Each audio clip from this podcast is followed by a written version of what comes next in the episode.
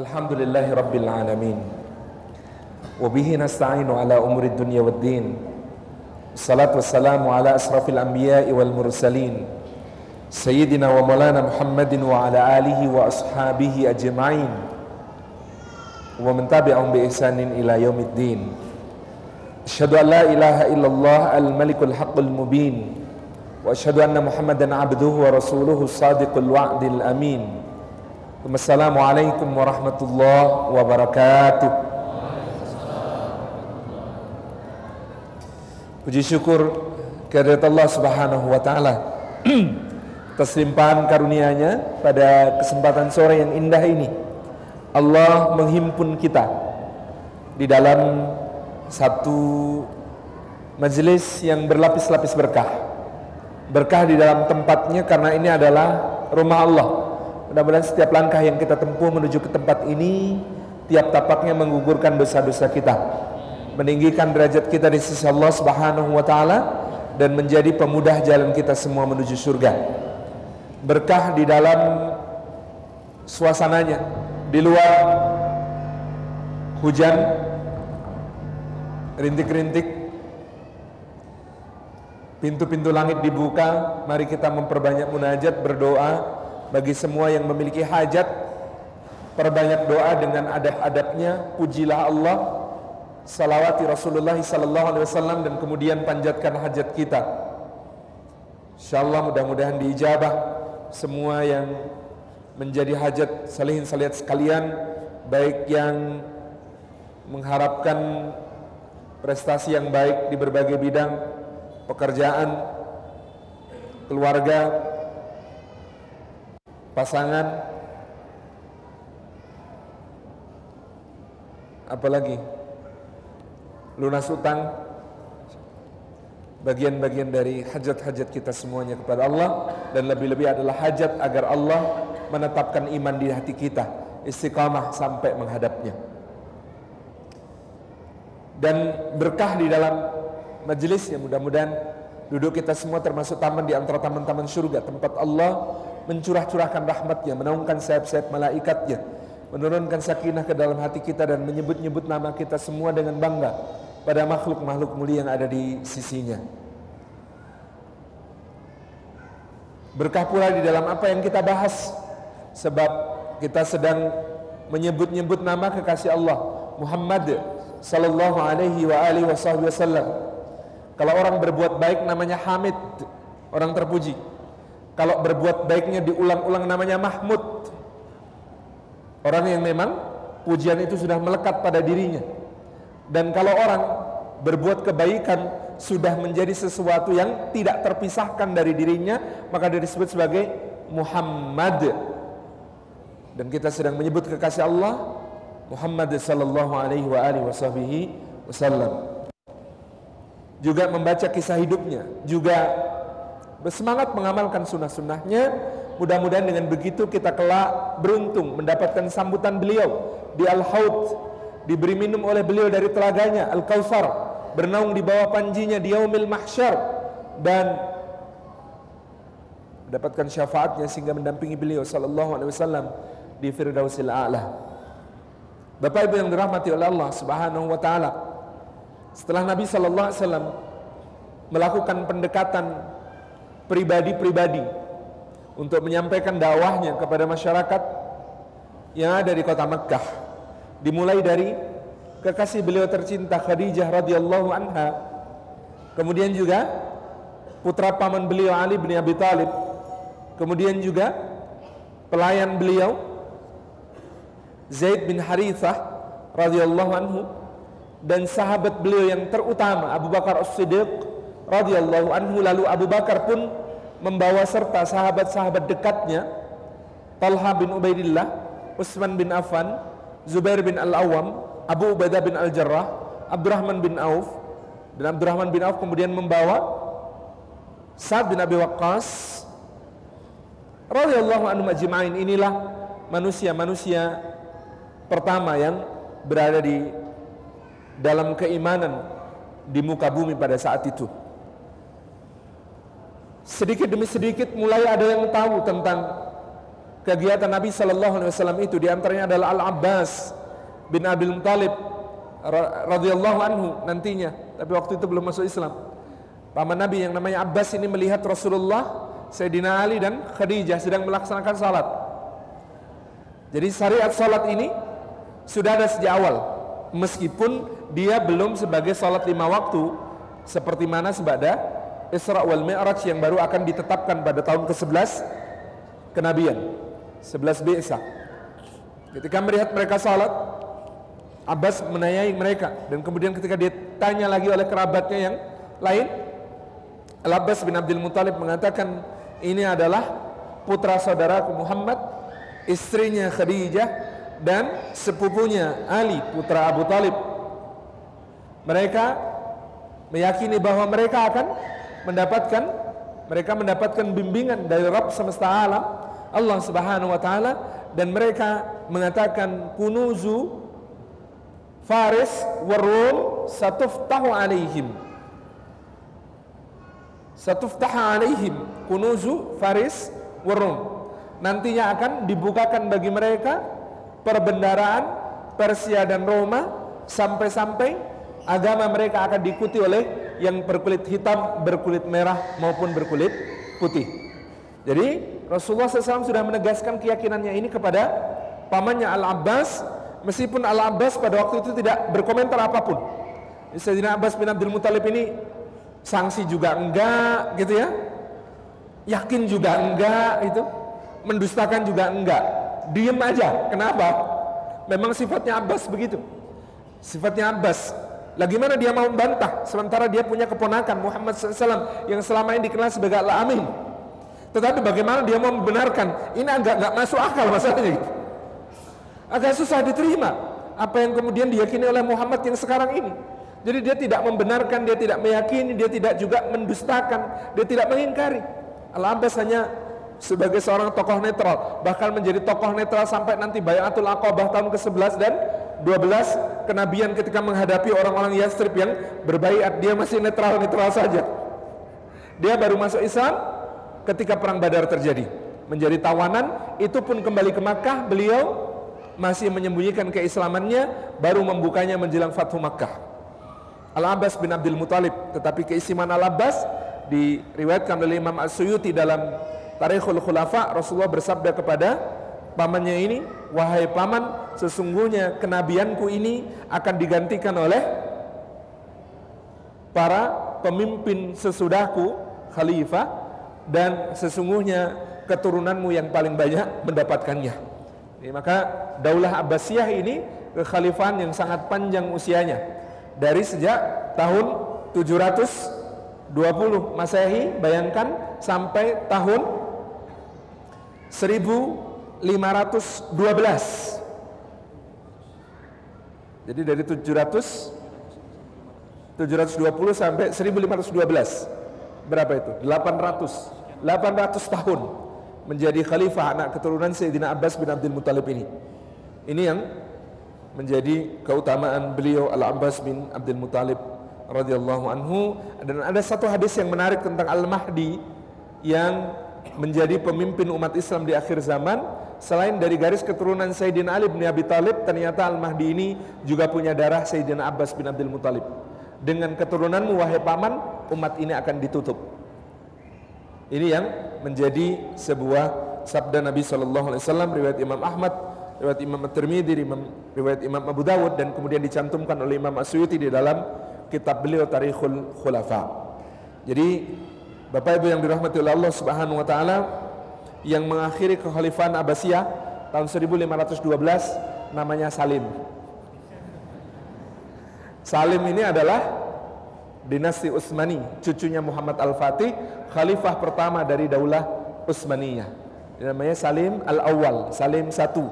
Gelarnya Yefus. Seorang yang apa namanya? agak angker gitu ya. Karena memang beliau berwibawa sekali. Beliau adalah ayah dari Sulaiman Al-Qanuni yang Anda tonton dalam sinetron Abad Kejayaan. Nah, itu bapaknya.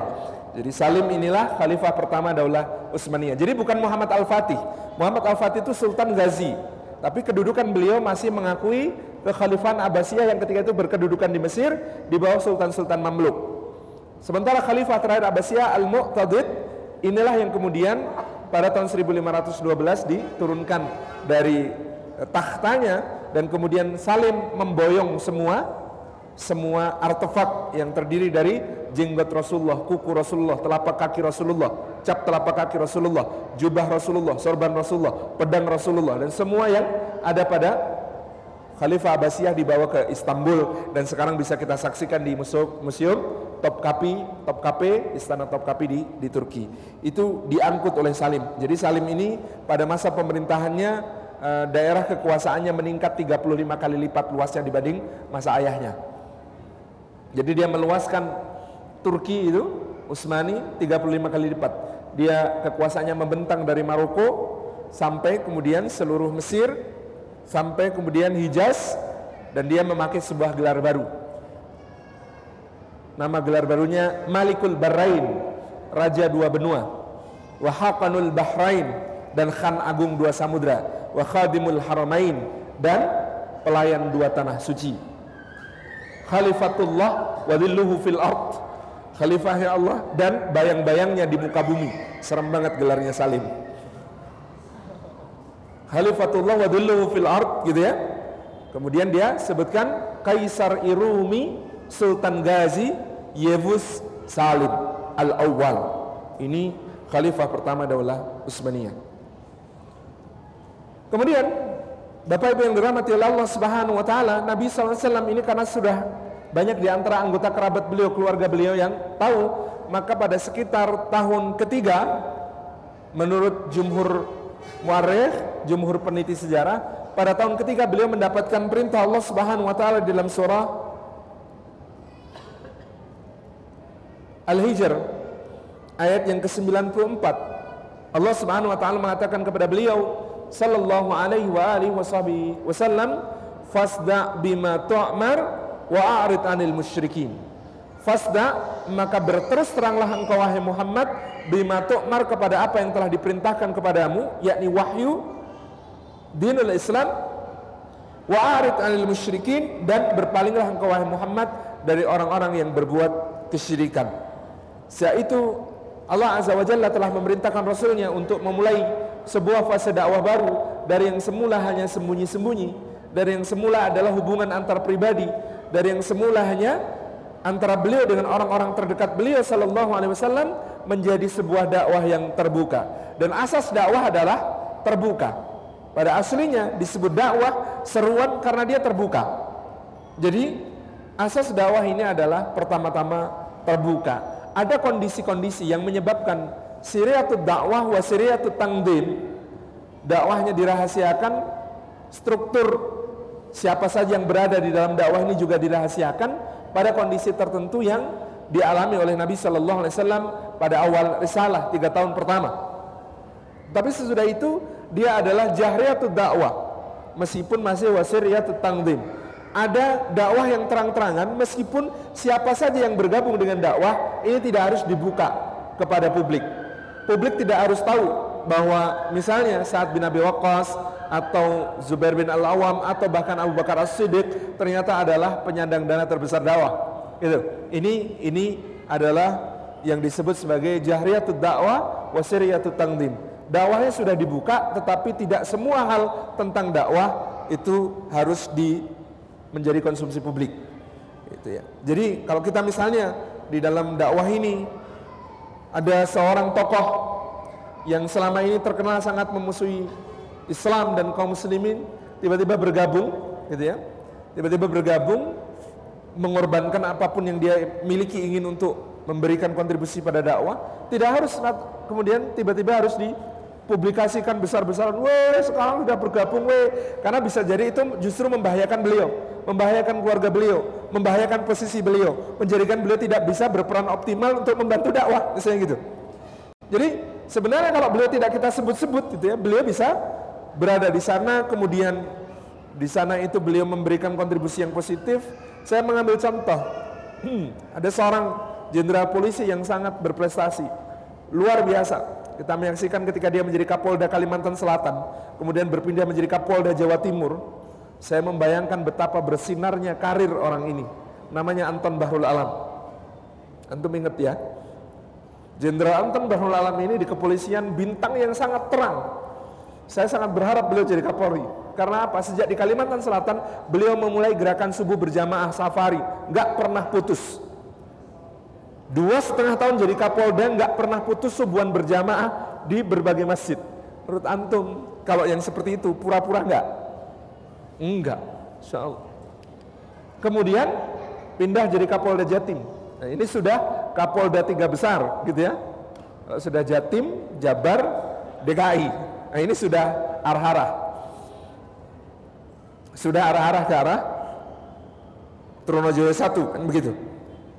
Tapi sayang, justru karena beliau itu diekspos habis-habisan berbagai kegiatan keagamaannya, gitu ya, oleh teman-teman yang aktivis dakwah yang bersemangat. Akhirnya apa yang terjadi? Cut. Ini menjadi kerugian justru bagi kita karena yang naik menjadi Kapolri, kemudian yang berikutnya, berikutnya, berikutnya, berikutnya, berikutnya bukan makin baik, bukan makin baik. Kita tahu sendirilah. Nah, Bapak Ibu yang dirahmati Allah, inilah yang dimaksud sebagai siriyatut uh, jahriyatut dakwah wa siriyatut tangdim. Dakwahnya harus terbuka. Rasulullah SAW diperintahkan untuk menyampaikan apa-apa yang telah diperintahkan oleh Allah Azza wa Jalla kepada beliau kepada masyarakat secara luas. Fasda bima tu'mar. Sampaikan terus tenang tentang apa yang telah diperintahkan kepadamu bahwa engkau ini adalah diutus Allah untuk menjadi mubasysyira, pembawa kabar gembira, wa nadhira, dan pemberi peringatan wada'iyan ilallahi bi'idnih dan menjadi penyeru manusia ke jalan Allah dengan izinnya wasirajam munira dan menjadi seorang yang pelita menerangi. Masya Allah jadi sirajam munira pelita yang menerangi ini harus kemudian fungsi-fungsi yang dijalankan Nabi SAW pemberi kabar gembira, pemberi peringatan penyeru ke jalan Allah, pembawa cahaya siraja munira. Rasulullah itu disifati siraja munira. Padahal yang namanya matahari hanya siraja, yang namanya bulan hanya munira. Jadi matahari itu waja'alna syamsa siraja waja'alna al-qamara munira wa qamaran munira. Kami jadikan matahari sebagai siraja, pelita tata surya ini Sementara yang namanya bulan dijadikan bercahaya, memendarkan, memantulkan kembali cahaya yang diterima dari matahari untuk menjadi yang memberi terang pada malam hari. Ini kalau Rasulullah disifati sirajam munira, maka Rasulullah itu yang memberi cahaya kita, membimbing hidup kita menjadi sinaran yang kita ikuti siang dan malam. Siang dan malam. Sirajam munira. Nah, wa'arid 'anil musyrikin dan Allah Subhanahu wa taala memerintahkan kepada beliau sallallahu alaihi wasallam wa'arid berpaling. Apa makna berpaling? Kalau dulu menghadap ke sini lalu menghadap ke sana. Ini namanya berpaling. Tidak lagi menghadapkan wajahnya kepada orang-orang yang berbuat kemusyrikan. Maknanya satu, beliau SAW tidaklah berdekat-dekat lagi dengan kemusyrikan orang-orang musyrik dan aktivitas kemusyrikan mereka. Beliau tidak berdekat-dekat lagi dengan berbagai kegiatan kemusyrikan dan orang-orang yang dengan jelas-jelas melakukan kemusyrikan. Berpalinglah dari mereka. Yang kedua, beliau juga diminta untuk tidak usah pedulikan bahwa tantangan dakwah yang begitu berat, yakni semua orang mempersekutukan Allah di seluruh kota Makkah pada saat itu hampir semua orang mempersekutukan Allah. Mereka mengenal Allah sebagai Rabb, tetapi mereka tidak menyembah Allah Azza wa Jalla melainkan justru menyembah berhala-berhala. Nama Allah hanya muncul dalam sumpah serapah. Wallahi, wallahi. Kalau sedang bersumpah serapah pakai wallahi, wallahi. Nama Allah Subhanahu wa taala hanya muncul di dalam dokumen-dokumen yang mereka tanda tangani di dalam perjanjian-perjanjian. Karena semua dokumen menggunakan kalimat bismikallahumma dengan namamu ya Allah. Tidak pakai ahya wa amut. Tapi semua dokumen itu ada tulisannya Bismika Allahumma. Ini yang kemudian menjadi satu sisa-sisa dari apa-apa yang kemudian Hanifiyah agamanya Ibrahim alaihissalam yang lurus yang tersisa hanya pada sumpah serapah dan dokumen penyebutan nama Allah. Sementara dalam ibadah mereka membuat tasyri' sendiri, syariat-syariat ibadah sendiri tentang domba, tentang unta, tentang undian dengan anak panah, tentang bagaimana bertawaf kepada berhala, memberi sesaji kepada berhala, mengoleskan minyak wangi kepada berhala, gitu ya. Semuanya menyembelih kurban untuk berhala, dan lain sebagainya. Ini tasyrik yang mereka perbuat. Wa'arid anil musyrikin kata Allah Azza wa Jalla dan berpalinglah engkau wahai Muhammad dari orang-orang yang berbuat kesyirikan. Jangan takut kepada mereka karena apa? Kata Allah Azza wa Jalla, "Inna kafainakal mustahzi'in." Sesungguhnya kami telah mencukupimu memberikan perlindungan perlindungan kepadamu memberikan penjagaan kepadamu dari orang-orang yang berolok-olok. Paling ya Muhammad, yang paling berat engkau, engkau hadapi pada saat ini adalah istihza. Istihza itu olok-olok. Jadi tantangan tingkat pertama dakwah waktu itu belum akan ada orang yang gebukin, belum akan ada orang yang apa namanya menyiksa, nangkap, membunuh, belum, ngusir, belum. Awal yang akan kau hadapi adalah al-istihza. Awal yang kau hadapi adalah Allah-Allah. Inna kafaina kal mustahzin. Maka kami wahai Muhammad mencukupkan bagimu memberi perlindungan kepadamu kalau cuma Allah-Allah tidak ada bahayanya. Kalau cuma Allah-Allah bersabarlah sejenak karena itu tidak akan membahayakanmu sama sekali. Inna kafaina kal mustahzin. Allah mengatakan sungguhnya kami telah mencukupimu dari orang-orang yang berolok-olok. Nanti Pasti akan ada yang mengolok-olok kamu. Nanti akan ada yang mengatakan engkau ini gila. Nanti akan ada yang mengatakan engkau ini pendusta. Nanti akan ada yang mengatakan engkau ini penyihir. Nanti akan ada orang yang mengatakan engkau ini penyair. Nanti akan ada yang mengatakan engkau ini dukun. Nanti akan ada yang mengatakan engkau ini kena penyakit dan lain sebagainya. Inna kafainakal mustahzin. Tetapi wahai Muhammad, demikian itu tetap fasda bima tu'mar. Terbuka terhadap apa yang diperintahkan kepadamu palingkan dirimu dari orang musyrik karena sungguhnya Allah-Allah itu pasti terjadi tapi kami menjagamu dari Allah-Allah itu kesemuanya. Alladzina yaj'aluna ma'allahi ilahan akhar fasawfa ya'lamun. Ya memang mereka itu orang-orang yang menjadikan selain Allah justru sebagai sembahan-sembahan mereka.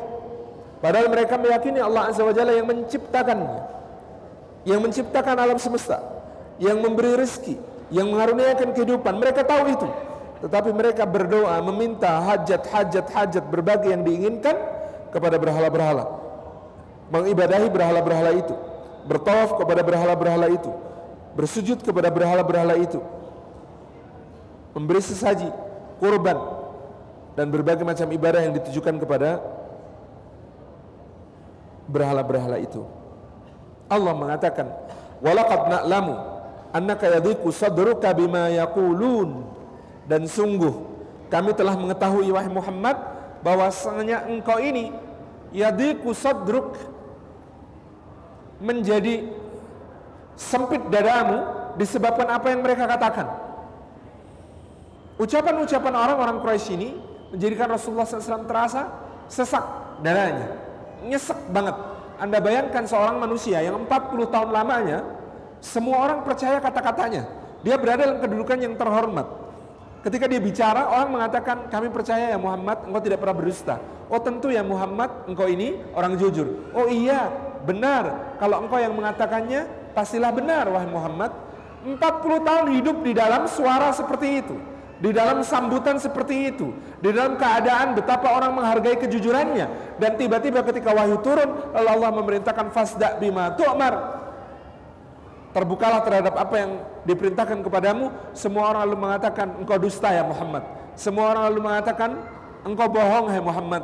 Semua orang lalu mengatakan kami tidak percaya padamu wahai Muhammad. Maka ini sesuatu yang sangat berat. Yadhiqu sadruk menjadi menjadi dada beliau sesak sempit oleh ucapan-ucapan ini. Apalagi ketika kemudian orang-orang itu yang lebih membuat dada beliau sempit sesak bukan cuma ucapan kepada diri beliau tentang diri beliau sallallahu alaihi wasallam melainkan ucapan-ucapan yang ditujukan tentang Allah Azza wa Jalla. Ucapan-ucapan yang ditujukan tentang Al-Quran Al-Karim yang beliau imani. Keduanya adalah hak, Rabbnya adalah hak, kalam Rabbnya adalah hak, dan itu kemudian di oleh oleh orang-orang kafir Quraisy di didustakan, diolok-olok, istiza mereka kepada semua itu. Ini yang lebih buat beliau Shallallahu Alaihi Wasallam menjadi sesak sesak sempit dadanya. Maka sempit sesak dada kita ini terhadap segala istiza kepada Allah, kitabnya, rasulnya harus lebih kuat daripada kalau yang diolok-olok diri kita. Itu tanda iman. Kalau kita lebih tersinggung gara-gara kita dikatain, hmm, dasar goblok. Daripada kok kemudian ada Allah, Rasulnya, kitabnya, agamanya dinistakan, Kok dada kita lebih sempit dengan ucapan kamu goblok tadi? Atau hinaan apa pun kepada kita, dasar jomblo menahun, gitu. Udah susah disembuhkan. Gitu. Kok itu lebih sempit sesak dada kita dibandingkan ketika Allah, Rasulnya, agamanya, kitabnya ini dinistakan, maka ini harus menjadi evaluasi kita. Karena Rasulullah Wasallam menjadi sempit dada beliau wasallam menjadi sesak dada beliau ketika Allah dinistakan ketika kitabnya dinistakan. Melebihi diri beliau sendiri yang memang pribadi beliau sangat sangat mulia. Apa obatnya? Allah azza wa jalla mengatakan fasabbih bihamdi rabbika wa kum minas sajidin fasabbih bihamdi rabbika wa kum minas sajidin obatnya sesak sempit dada ini adalah bertasbih memuji Allah dan berada bersama orang-orang yang sujud. Itulah kenapa kapak maut naga geni 212 berubah menjadi aksi solat bersama-sama. Karena ini adalah perintah Allah Subhanahu wa taala.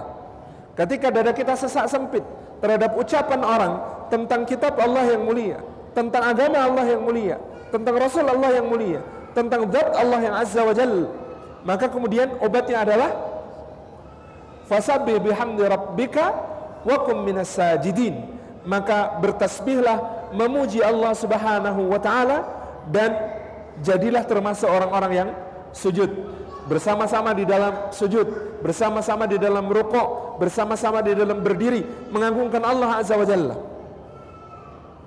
Jadi jelas fikihnya. Wa kum minas sajidin. Kegiatannya adalah beribadah kepada Allah Subhanahu wa taala untuk menunjukkan betapa terlukainya hati setiap mukmin atas keadilan yang tidak tegak, atas kepincangan penegakan hukum, atas berbagai hal yang begitu tampak keberpihakan kepada pihak yang bersalah di dalam soalan ini. Ini obatnya fasabbih bihamdi rabbika wa kum minas sajidin. Bertasbih memuji Allah Subhanahu wa taala dan menjadilah kita termasuk orang-orang yang sujud kepada Allah Subhanahu wa taala bersama dengan orang-orang yang ahli sujud kepada Allah Subhanahu wa taala.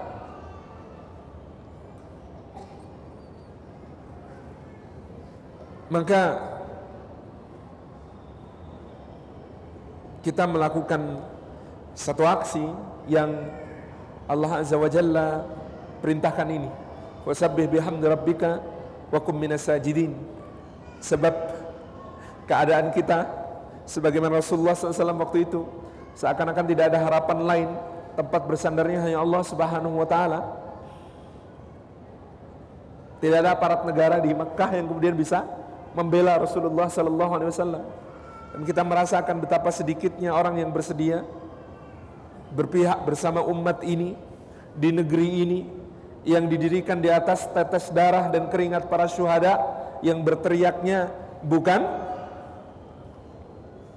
hanya merdeka tetapi Allahu Akbar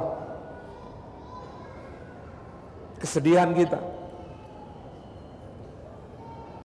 kalau dari Jogja teman-teman diserukan oleh forum ukhuwah Islamiyah yang bertanya adalah para ulama-ulama sepuh di Jogja agar anak-anak muda semua berangkat kenapa kata para ulama di Jogja ketika Batavia dikangkangi oleh satu kongsi dagang namanya VOC Sultan Agung Hanyokrokusumo itu mengirimkan Laskar Mataram ke Batavia. Nah kalau sekarang yang mengangkangi bukan cuma satu kongsi dagang, tapi sembilan kongsi dagang. Masa kita diam saja? Ini kita bertarung melawan satu orang kayaknya, tapi satu orang ini adalah pion dari begitu banyak kepentingan-kepentingan raksasa yang perlu kita cegah maksud buruknya terhadap negeri kita tercinta, insya Allah.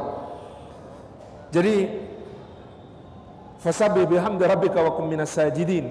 Ini yang menjadi satu pedoman yang tidak akan pernah lepas dari apa yang dialami oleh Nabi sallallahu alaihi wasallam. Istihza yang beliau rasakan ketika memulai dakwah dengan terang-terangan. Mental yang harus seperti baja supaya tidak jadi kusadrik tidak kemudian dada menjadi sempit dengan mudah obatnya dengan menyerahkan urusan ini kepada Allah tapi dengan aksi fasabbih bihamdi rabbika wa kum minas sajidin. Dan Allah kemudian memungkasi dengan kata-kata luar biasa.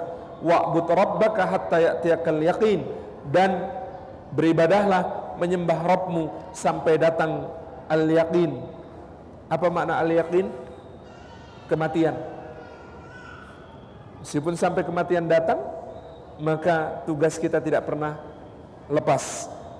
Ini adalah ibadah kepada Allah bahwa Allah maha mudah baginya untuk menyelesaikan persoalan ini dengan kemahakuasaannya, dengan kemahaperkasaannya. Betul, tetapi memang tetap harus ada orang-orang yang berjuang bagi kepentingan siapa? Kepentingan orang-orang yang berjuang itu sendiri di hadapan Allah Subhanahu wa taala.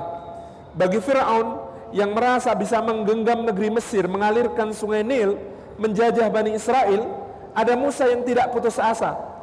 Tetapi memang nanti Allah akan mengakhiri dengan perkara yang kecil yaitu air.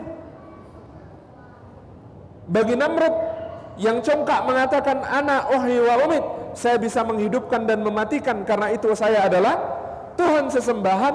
Ada Ibrahim yang berani mendebatnya fa inna rabbi ya'ti bisyamsi minal masriq fa'ti biha minal maghrib. Ada Ibrahim yang mendebatnya dengan tidak putus asa juga.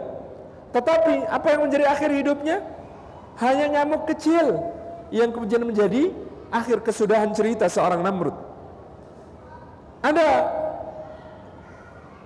gegap gempita pasukan Ahzab dipimpin Abu Sufyan bin Harb mengepung Madinah berniat untuk menghancurkan Rasulullah dan para sahabat selama-lamanya. Adalah Rasulullah SAW dan para sahabatnya menggali khandak dengan tenaga-tenaga yang kemudian mereka kerahkan sampai mereka kepayahan berjaga siang malam sampai sholat harus jamak duhur asar maghrib isya. Tetapi bagaimana Allah mengakhiri mereka? Angin. Selesai. Kita bisa melihat sejarah bicara seperti ini. Pejuang itu selalu harus hadir ada meskipun Allah Subhanahu wa taala menjanjikan pertolongan agung yang pasti akan mengakhiri perkara-perkara yang besar ini dengan yang kecil saja. Ketika Abraha menyerang Ka'bah dengan begitu pongah memakai pasukan bergajah apa yang terjadi? Ada Abdul Muthalib kakek Nabi yang menyerahkan urusan rumahnya kepada Allah dengan tidak mau menyerah tidak mau menyerahkan Ka'bah tetapi dia serahkan kepada Allah Subhanahu wa taala. Urus sendiri dengan Allah. Yang menyelesaikan urusan ini burung-burung kecil bawa batu dari sijil dilemparkan lalu mereka kerikil ini menghancurkan mereka semuanya Jalut yang sombong raja yang perkasa tubuhnya besar pasukannya raksasa untuk melawannya ada pejuang namanya Talib yang bastatang fil ilmi wal jismi diberi keluasan Allah dalam ilmu dan fisik yang perkasa tapi untuk menghancurkan Jalut apa yang dipilih Allah cuma batu ketapel dari seorang bocah yang masih bocah namanya Daud alaihissalam. Pejuangnya harus ada. Tetapi bagaimana Allah menyelesaikan? Manusia kekuatannya sangat terbatas. Bukan manusia yang akan menyelesaikan ini semua tetapi Allah yang akan mengatasinya. Jadi terhadap kezaliman tugas kita adalah fasabbih bihamdi rabbika wa kum minas sajidin wa'bud rabbaka hatta ya'tiyakal yaqin. Inilah yang kemudian diterapkan oleh Nabi SAW sesuai dengan tauji Rabbani dari Allah Azza wa Jalla. Bapak Ibu, ikhwan dan akhwat yang dimuliakan oleh Allah Subhanahu wa taala, di antara tugas berat Rasulullah sallallahu alaihi wasallam adalah bagaimana awalnya beliau diminta untuk memberikan peringatan ini, dakwah ini kepada keluarga yang terdekat. Allah mengatakan wa'anzir ashiratakal aqrabin wahai Muhammad dan berilah peringatan kepada kaum kerabatmu yang paling dekat. Berilah peringatan kepada kaum kerabatmu yang paling dekat. Wafid janaha kaliman ittaba'aka minal mu'minin. Waqfid, waqfid itu rendahkan, janahaka itu sayapmu. Antum membayangkan nggak merendahkan sayap itu gimana ceritanya? Waqfid janahaka. Waqfid janahaka itu kayak orang Jawa ini sewu gitu. Nyun sewu gitu ya. Jadi ternyata andap asar itu dari ayat Al-Quran wahfid janahaka liman ittaba'aka minal mu'minin seorang Nabi SAW bahkan diperintahkan untuk andap asar kepada siapa? orang-orang yang telah mengikuti beliau dari orang-orang beriman jadi beliau diperintahkan untuk andap asar menjaga akhlak sebaik-baiknya kepada Khadijah menjaga akhlak sebaik-baiknya kepada Ali bin Abi Talib menjaga akhlak sebaik-baiknya kepada Zaid bin Harithah menjaga akhlak sebaik-baiknya kepada Abu Bakar As-Siddiq menjaga akhlak sebaik-baiknya kepada Utsman kepada Talha kepada Zubair kepada Abdurrahman bin Auf kepada Sa'ad bin Abi Waqqas kepada Abu Adah bin Al-Jarrah kepada semua sahabat-sahabat yang sudah mengikuti ini. Allah mengatakan wahfid janah kalimat ittaba'aka minal mu'minin. Bahkan kepada Bilal bahkan kepada Abdullah bin Mas'ud bahkan kepada Ammar bin Yasir bahkan kepada Khabbab ibn al-Arad kepada orang-orang yang aradil Quraisy dianggap sebagai orang-orang rendahan. Nabi SAW tetap diperintahkan untuk andap asar. Kenapa? mengikat kesatuan pemimpin yang rendah hati itu membangun cinta yang sangat kokoh di hati orang-orang yang mengikutinya. Wa fi janahaka liman ittaba'aka minal mu'minin. Wa anzir ashiratakal aqrabin, beri peringatan kepada kaum kerabatmu yang terdekat apa yang dilakukan oleh Nabi sallallahu alaihi wasallam. Beliau naik ke Bukit Safa. Kemudian beliau mengatakan, "Wahai Bani Abdul Muthalib, wahai Bani Hashim, wahai Bani Muthalib, wahai Bani Abdi Manaf." Antum tahu level-level keturunan ini? Bani Abdul Muthalib berarti saudara beliau sekakek. Bani Hashim berarti saudara beliau se kakek buyut. Bani Muthalib berarti saudara beliau se kakek canggah. yakni Bani Abdi Manaf. Ini saudara secanggah semuanya. Inilah sebagian ulama mengatakan disebut asyirat itu saudara secanggah saudara sekakek canggah ini disebut sebagai asyirah wa angdir asyirat akal akrabin ternyata akrabinnya Rasulullah SAW itu asyiratnya beliau adalah sampai kakek canggah sampai Abdi Manaf. Sampai Abdi Manaf maka ada Naufal bin Abdi Manaf gitu ya.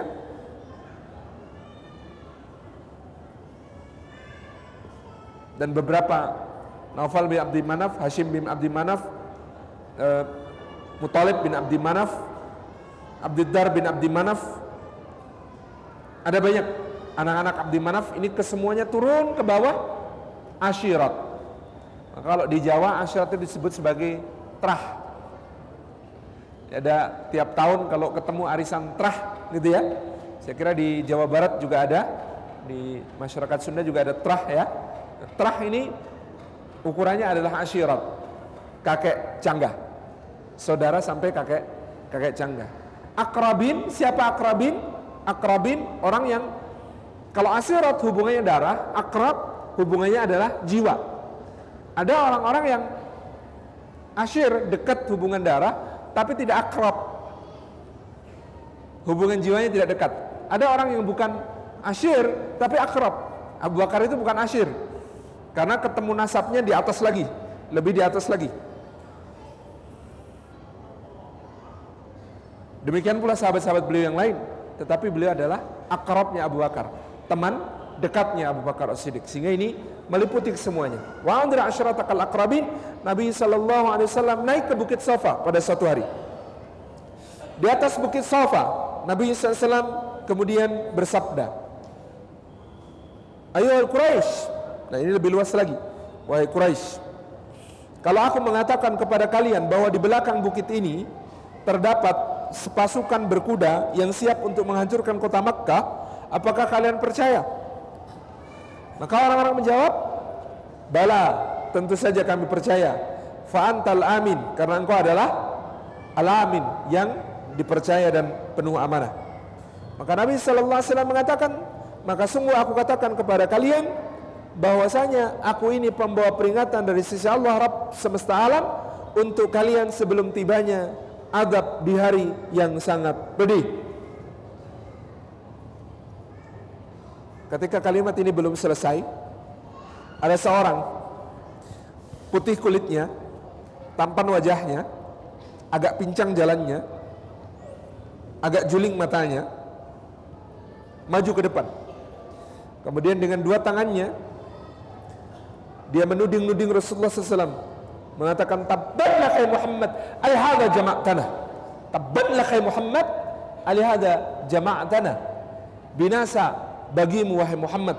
Kebinasaan bagimu wahai Muhammad apakah untuk perkara seremeh-temeh ini kami dikumpulkan? Kami kau kumpulkan hanya untuk perkara ini? Tabannak hai Muhammad jamaat tanah orang-orang berbisik Manda, ini siapa ini? Lalu mereka saling berbisik, Ammuhu Abu Lahabin itu pamannya sendiri namanya Abu Lahab. Abu Lahab tidak berarti makanya lahab. Abu Lahab pamannya sendiri. Lalu orang berkata, kalau pamannya sendiri mendustakannya, apa urusan kita untuk percaya kepadanya? Jadi logikanya adalah kalau pamannya sendiri mendustakannya, apa urusan kita untuk percaya kepadanya? Orang Makkah itu sangat menghormati kekerabatan.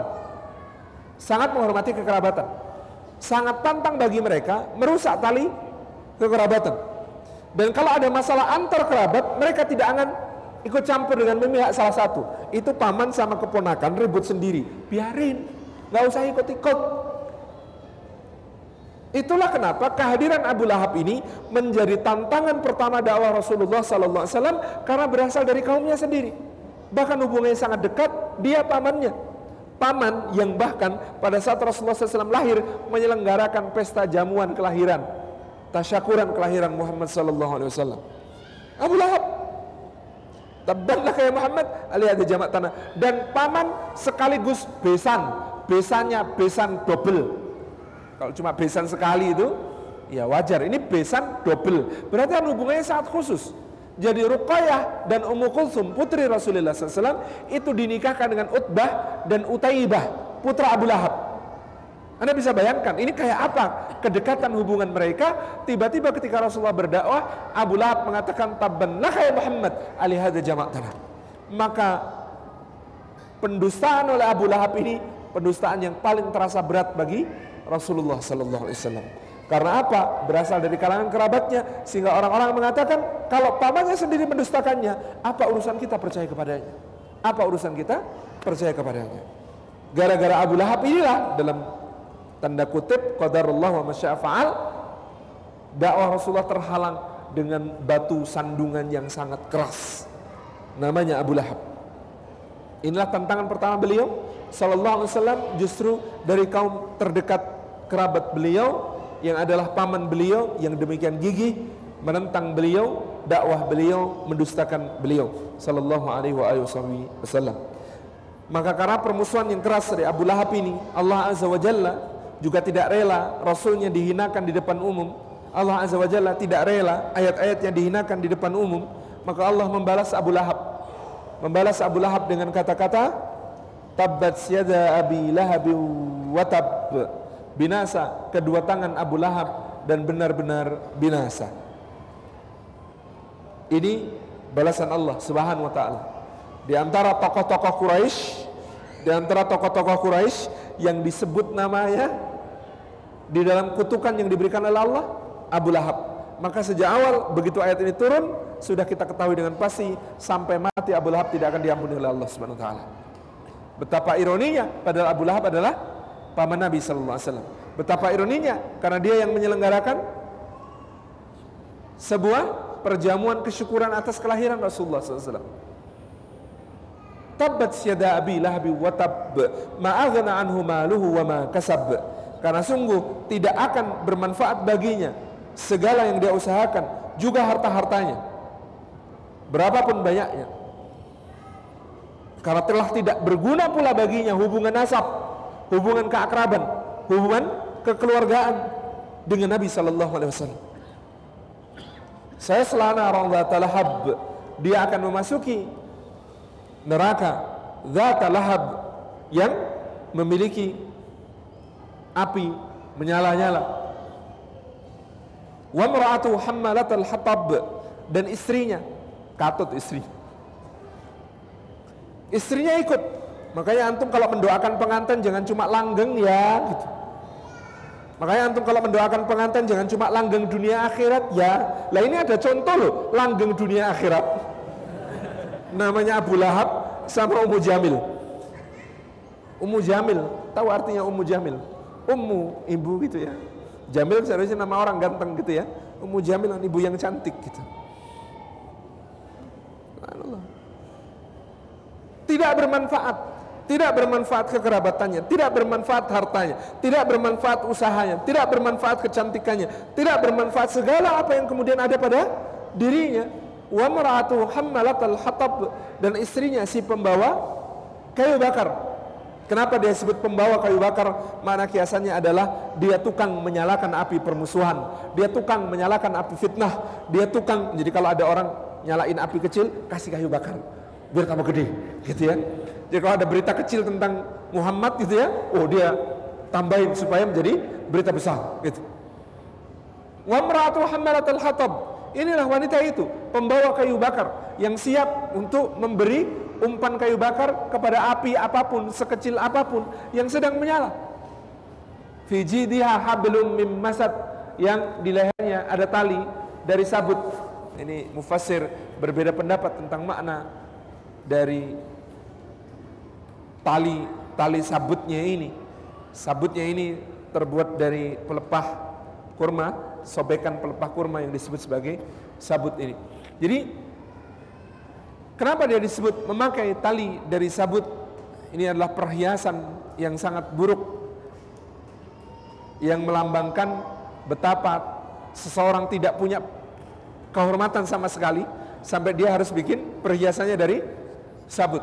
Ini menurut sebagian mufassir demikian. Dan sabut ini adalah yang akan dia pakai di neraka kelak, gitu ya yang kemudian menjadikan dia terbakar lebih parah di bagian lehernya oleh api neraka karena adanya tali dari sabut tersebut. Subhanallah. Ini tantangan dakwah pertama yang kemudian dihadapi oleh Nabi Sallallahu Alaihi Wasallam dari musuh yang sangat dekat, besan yang paling akrab, besan ganda dan sekaligus adalah paman bagi beliau Sallallahu Alaihi Wasallam. Kemudian ketika ayat-ayat ini turun, Ummu Jamil murka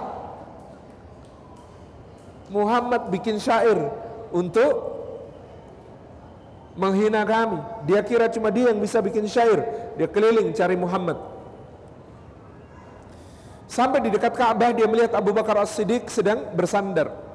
Dia dekati Abu Bakar. Woi Abu Bakar, mana temanmu itu? Dia bikin syair untuk mengolok-olokku. Oh, dia belum tahu rupanya. Aku ini juga penyair wanita. Lalu dia mulai bersyair, mudammaman abaina wa dinahu qalaina wa amruhu asaina. Syairnya cuma begitu. Mudammaman si mudammam, mudammam itu kebalikan dari Muhammad. Muhammad artinya terpuji, mudammam artinya tercela. Mudammaman abaina, mudammam itu si tercela itu kami tidak peduli sama sekali sama dia. Wadinahu qalaina dan agamanya kami tidak akan mau ikut. Wa amruhu asaina dan perintahnya pasti kami durhakai. Ini yang dikatakan oleh Ummu Jamil. Lalu dia bersungut-sungut pergi. Abu Bakar nengok ke sampingnya ternyata di samping Abu Bakar itu sebenarnya ada Rasulullah Muhammad sallallahu alaihi wasallam maka Abu Bakar mengatakan, Ya Rasulullah, apa dia tadi tidak melihat engkau? Kok saya yang disemprot? Jadi Abu Bakar ada di sisi Rasulullah SAW, Rasulullah ada di situ.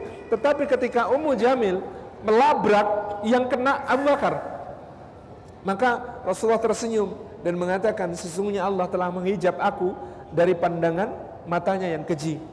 Wahai Abu Bakar, tidakkah kau perhatikan bagaimana Allah menjagaku dan menjaga namamu? Mereka itu orang-orang Quraisy mengolok-olok mudammam. Man huwa mudammam? Ana Muhammad. Kata Nabi SAW, memangnya mudammam siapa? Saya kan Muhammad. Ini dilemanya nama Muhammad bagi orang-orang yang benci.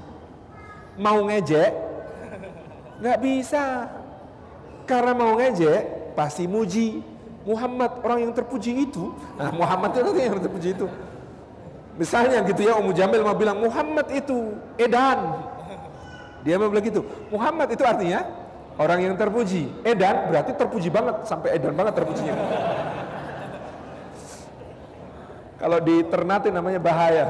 Saya dulu heran jalan bareng Mas Hamas di Ternate gadis-gadis Ternate bilang apa? Ih ganteng bahaya. Ganteng bahaya maksudnya Ternyata bahaya itu maksudnya banget parah gitu. Jadi ganteng parah itu ganteng bahaya. Jadi anda-anda ini apa namanya? Coba nanti di masyarakat di Bandung, kan Bandung kota gaul gitu ya. Ih, kamu teh gelis bahaya. gelis bahaya. Ini ini ini peringatan penting. Gelis bahaya maksudnya apa? Kalau dipandangin bisa jadi masalah gitu. Ganteng bahaya kalau dipandangin bisa ngiris-ngiris jari sampai putus kan bahaya memang. Tawar jadi mudammam yang diajak jadi mau ngajak Rasulullah ganti nama caranya. Kenapa? Kalau Muhammad gak sudah disebut soalnya muji gitu.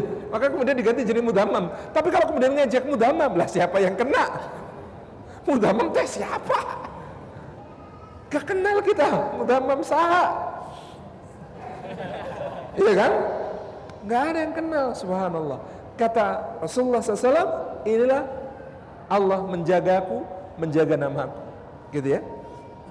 Dengan cara yang luar biasa. Maka dalam ayat nanti yang akan kita bahas pada pertemuan yang akan datang, ada satu penggalan berbunyi, warafa'na laka Benar, kami sungguh-sungguh telah mengangkat tinggi namamu. Namamu tidak bisa direndahkan sama sekali. Wahai Muhammad. Orang kalau menghina Muhammad, biasanya pintu hidayah buat dirinya ataupun orang lain. Contoh Abu Jahal ngejek Rasulullah habis-habisan dilaporkan kepada siapa? Hamzah. Hamzah itu sebelum itu nggak ada ketertarikan belani Rasulullah Muhammad SAW. Tapi gara-gara dengar keponakannya ini dipermalukan Abu Jahal di depan umum, dia datang ke Ka'bah, putar tujuh kali, datengin Abu Jahal, langsung pukul kepala Abu Jahal pakai siah busurnya itu, plak, ngucur darah di sini. Kaget Abu Jahal, ya Abu Amarah ada apa ini? Kamu apa yang kamu lakukan pada keponakanku? Aku cuma bicara, as. Kamu melakukan hal yang sangat nista mengolok-olok keponakanku di depan umum. Demi Allah tahukah engkau mulai sekarang aku sudah masuk agama keponakanku itu. Dan aku akan membelanya apa pun yang terjadi. Pulang.